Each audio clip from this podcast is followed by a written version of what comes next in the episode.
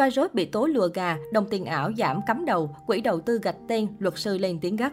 Gần đây, nam streamer Virus đã chuyển hướng sang đầu tư tiền mã hóa. Anh chàng còn tích cực chia sẻ những kinh nghiệm trên kênh TikTok có hơn 1,6 triệu người theo dõi của mình.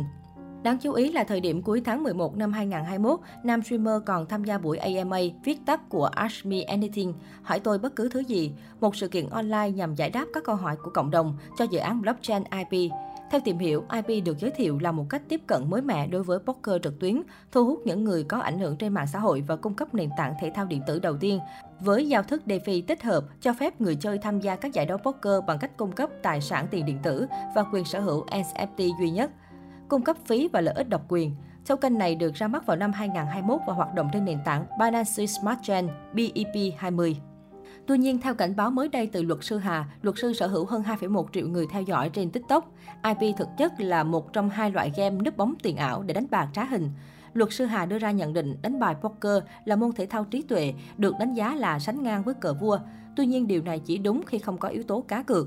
Trong trường hợp đánh bài poker bị thua bằng tiền, thì đó được tính là hành vi đánh bạc. Sau nhiều lần bị truy quét, các website đánh bạc nay đã thay hình đổi dạng bằng hình thức khai báo tiền ảo, núp bóng dưới dạng game chơi bài poker như trường hợp IP gần đây. Dù bị thua bằng tiền mặt hay tiền ảo thì đó cũng là hành vi đánh bạc, luật sư Hà khẳng định.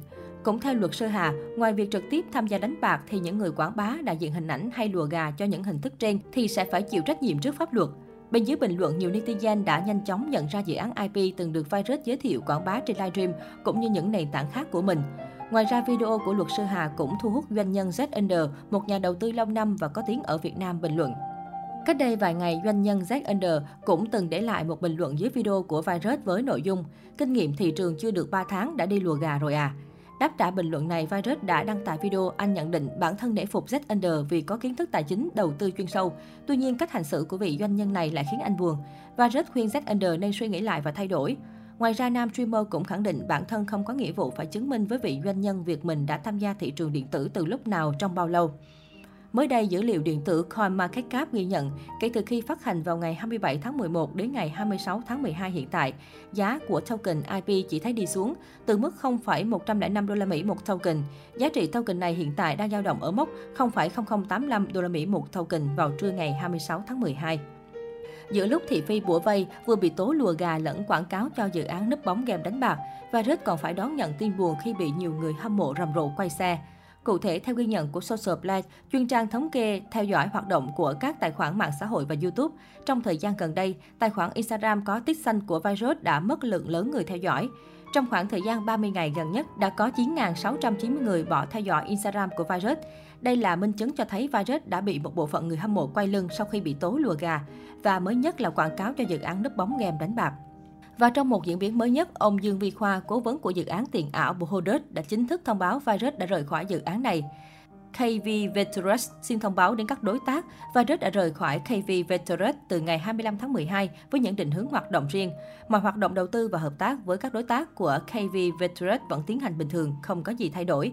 Đồng thời, Vi Khoa cũng xin thông báo với các nhà đầu tư cho dự án BHO là dự án BHO cũng đã tạm ngừng hợp tác với Virus tại thời điểm hiện tại. Ông Dương Vi Khoa cho biết, KV Ventures được thành lập vào giữa tháng 11, giới thiệu mình là quỹ hợp tác với các quỹ đầu tư, các nhà phát triển blockchain, các kênh truyền thông và cộng đồng về tiền số. Trong các thông báo trước đó, KV Ventures cho biết quỹ được sáng lập bởi streamer Virus Đặng Tiến Hoàng và ông Dương Vi Khoa cùng các cộng sự có nhiều năm kinh nghiệm quản lý quỹ đầu tư và triển khai các dự án blockchain. Khi có người thắc mắc phải chăng virus rời dự án vì những lùm xùm thời gian qua thì ông Dương Vi Khoa khẳng định việc chia tay này đã được thông báo nội bộ từ trước khi drama xảy ra. Do vậy, điều này vẫn khiến dân tình bán tiếng bán nghi vì nếu virus đã chọn rời khỏi dự án từ lâu thì tại sao đến giờ mới có thông báo? Đặc biệt là sau khi nam streamer đang bị bủa vây bởi lùm xùm. Hiện sự việc vẫn đang thu hút sự chú ý của dư luận.